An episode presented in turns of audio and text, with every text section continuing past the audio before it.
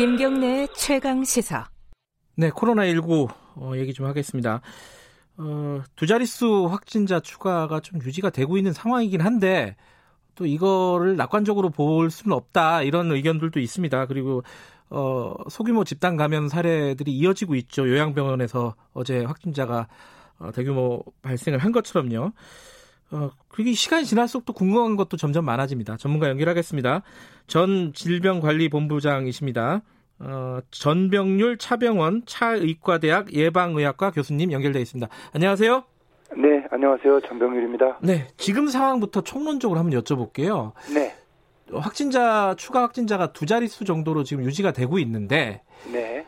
자 신천지 쪽을 통계를 걷어내면은 아직도 늘어나고 있는 확산 추세다. 우리 아직 초입 단계밖에 안 들어갔다. 이런 의견도 있습니다.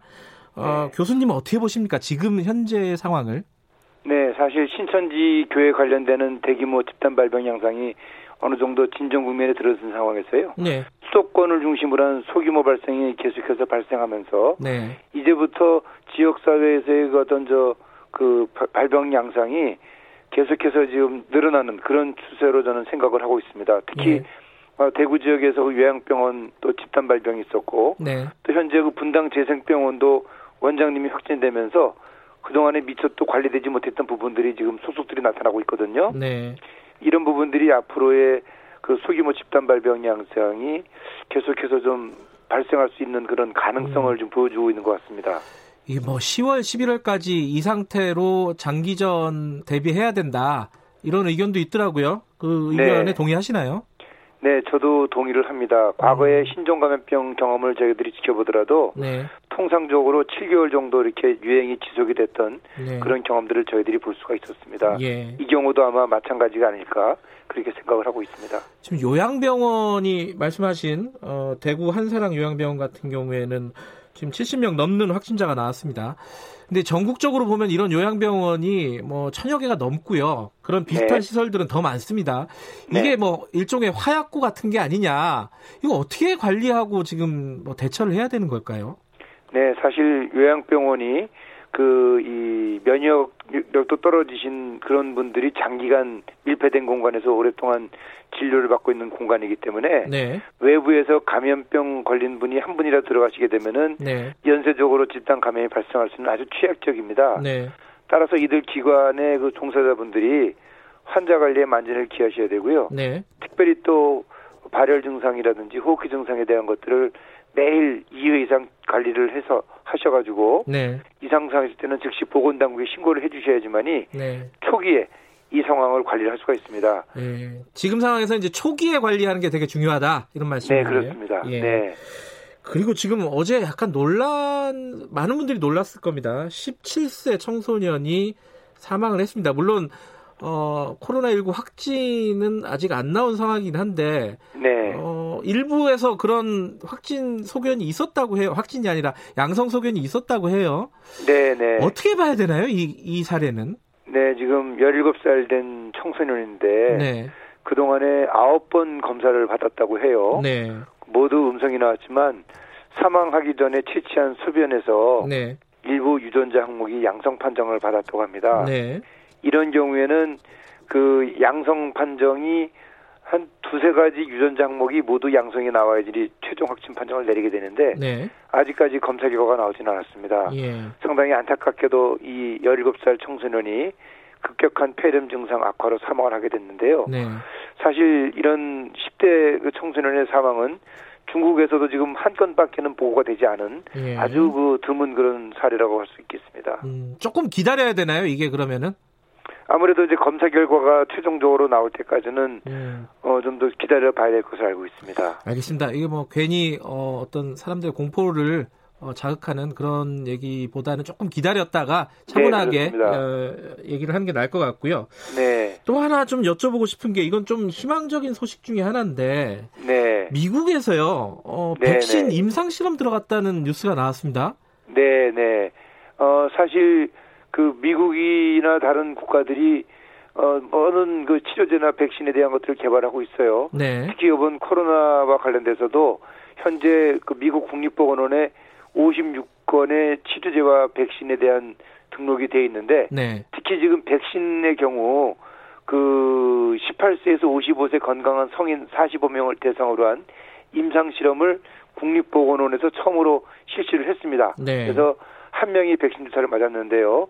어 사실 이 임상 시험이 성공적으로 종료가 되면은 한 7, 8월 정도면은 임상 결과가 나온다고 합니다. 네. 그럴 경우에는 한 1년 이내면은 이 새로운 백신이 나올 수 있을 것으로 아, 죄송합니다. 생각을 알겠습니다. 하는데 네. 조금 더 기다려 봐야 될 것 같습니다. 아, 근데 아무리 짧게 잡아도 1년입니까?